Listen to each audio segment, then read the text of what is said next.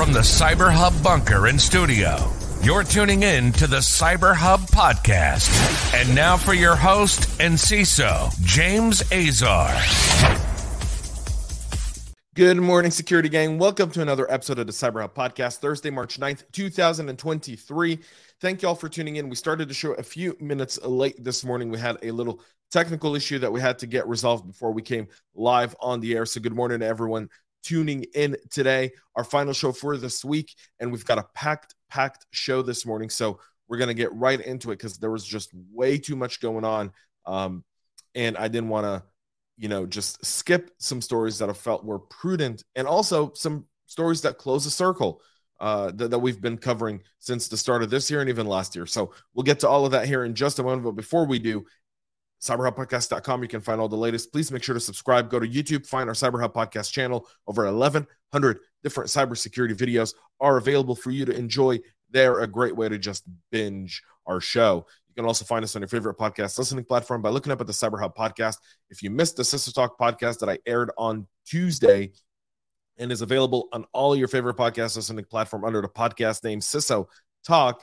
You can go check out me and Dmitry Solkovsky talking about the national cybersecurity strategy and why we should stop saying the word cybersecurity in our titles. So, all that and more, go check that out. Now, without further ado, let's grab our morning cup of coffee. I've got my double espresso.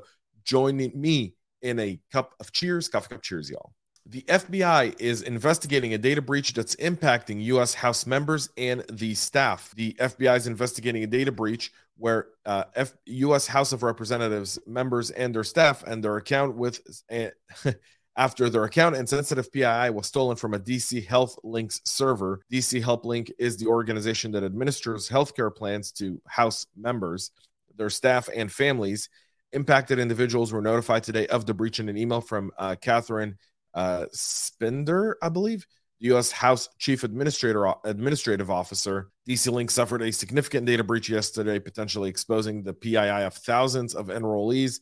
As members or employees eligible for health insurance through the DC Health Link, you may have been compromised. Currently, they don't know the size or scope of the breach. The FBI is investigating this. It's important to note at this time it does not appear that members or House of Representatives were the specific target of the attack as of right now. The stolen data is already up for sale, while the email sent by, by Ms. Uh, Szpindor doesn't have any details regarding the stolen data.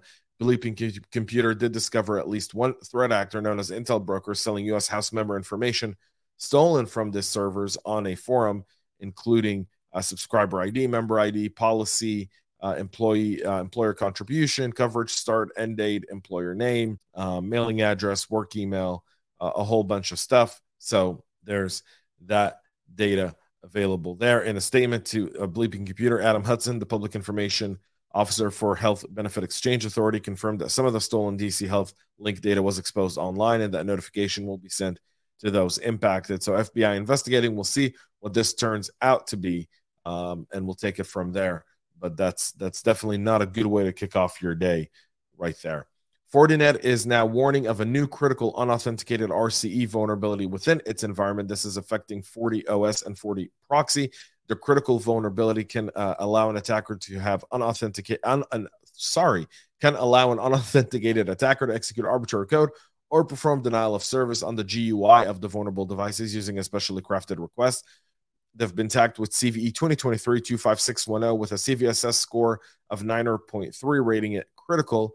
The security advisory published by Fortinet yesterday says that it's not aware of any instances of active exploitation, but it is affecting the FortiOS versions 6.2 through 6.2.12, 6.4.0 to 6.4.11, um, 7.0.0 through 7.0.9er, and 7.2.0 through 7.2.3, as well as Forti Proxy with versions 1.1 and all of its versions, versions 1.2 and all of its versions, versions 2.0.0 through version 2.0 2.0.11, 7.0, uh, and, and again, FortiProxy version 7.0.0 through 7.0.8 and version proxy version 7.2.0 through 7.2.2.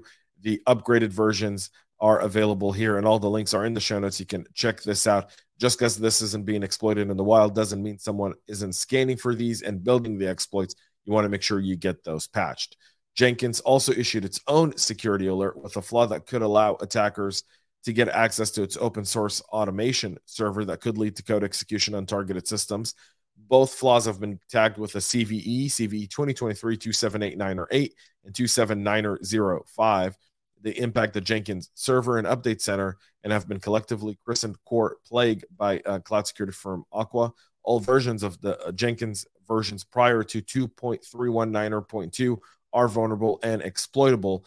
Exploiting these vulnerabilities could allow an un- unauthenticated attacker to execute arbitrary code on the victim's Jenkins servers, potentially leading to a complete compromise of the server itself. The shortcomings are the result of how Jenkins processes plugins available from the update center, thereby potentially enabling a threat actor to upload a plugin with a malicious payload and trigger cross site scripting attack one of the victims opens the available plugin managers, and the XSS is triggered, allowing the attacker to run arbitrary code and utilizing the script console API. So you want to make sure you get that patched as well. Um, there's responsible disclosure on January 24th. Patches have been released by Jenkins for both, and they're urging everyone to do just that. Veeam also fixed a bug that does let criminals breach the backup infrastructure Veeam are urging customers to patch a high severity backup service security vulnerability that's impacting its backup and replication software. The flaw with CVE 2023 27532 was reported in mid February by security researcher known as Shanigen, and it affects all Veeam backup and replication versions an unauthenticated attacker can exploit it to access backup infrastructure host after obtaining encrypted credentials stored in the Veeam VBR configuration database. According to the Veeam advisory, the root cause behind this flaw is the veeam.backup.service.exe, which runs on a TCP 9er 401 by default that allows an unauthenticated user to request encrypted credentials. They've developed patches for version 11s and version 12 to mitigate this vulnerability, and they recommend installing it right away. The company released this. There's also a workaround available if a patch doesn't work. So y'all can make sure to check that out as well. A bipartisan Senate proposal is setting a stage to ban TikTok and other foreign technology. This is by a friend of the show, Senator Mark Warner and his team, in a bipartisan effort, which is rare these days, uh, folks. So let's uh, just for a moment, just look at this euphoria in front of us of our politicians working hand in hand for this.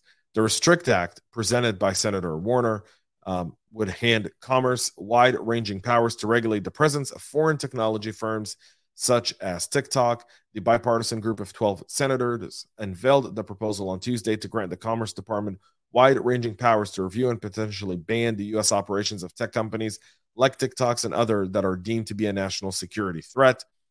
Uh, Senator John Warner of Virginia, who leads the Senate Intel Committee, described the proposal as an effort to deal more holistically with the threats posed by foreign technology companies operating in the US. Before there was TikTok, there was Huawei and ZTE, and before there was Russia's Kaspersky Labs. Uh, Warner said, referring to the Chinese networking and Russian cybersecurity companies whose American operations have been severely curtailed in recent years. While Washington has grown more aware of what um, Warner has described as a threat posed by these companies.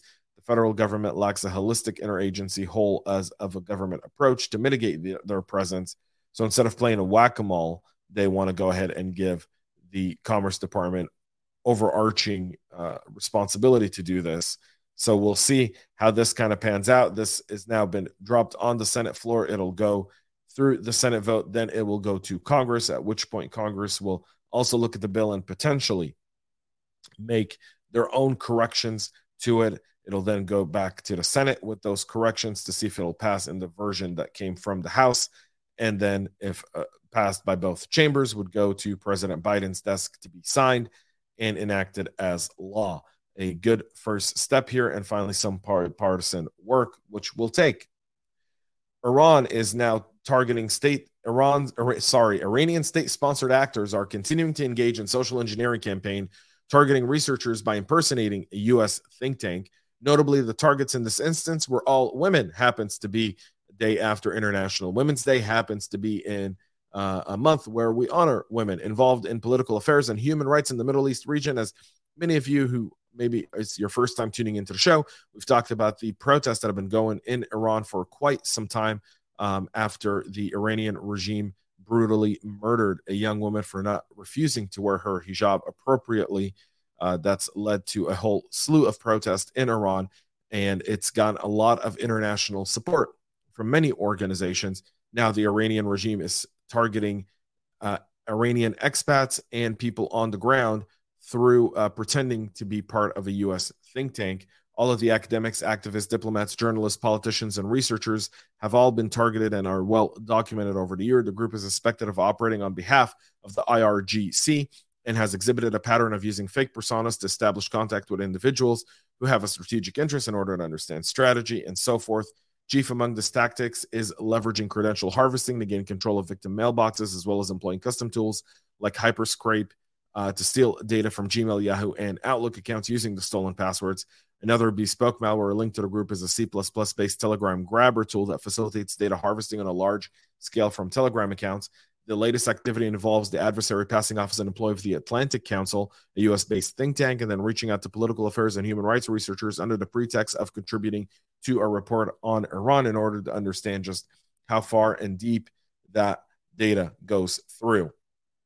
Israel is also pointing the finger at an Iranian linked group for the attack on uh, one of its universities, the Technion, the uh, equivalent of MIT in Israel, which was under a ransomware attack last month uh, now has come out and attributed the attack to uh, the Iranian government. The Israel National Cyber uh, Directorate has attributed the attack to uh, Muddy Water, saying the group used malware designed to encrypt OSs. According to a statement from the agency provided to Cyberscoop, the statement warned that the month of Ramadan, which this year begins in the end of March, is prone to cyber attacks against diverse targets in Israel, aiming to disrupt their business activities and sully their reputation.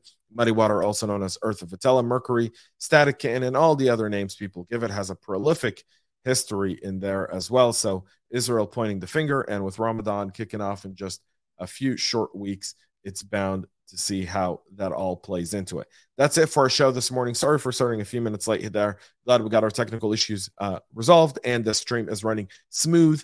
Thanks everyone for tuning in. Go check out our uh, podcast channel on YouTube uh, CyberHub podcast. You can see all the latest and greatest there. We'll be back on Monday at 9 a.m. Eastern, live on Facebook, LinkedIn, YouTube, Twitter, and Twitch with all the latest. Until then, have a great rest of your day. And most importantly, stay cyber safe.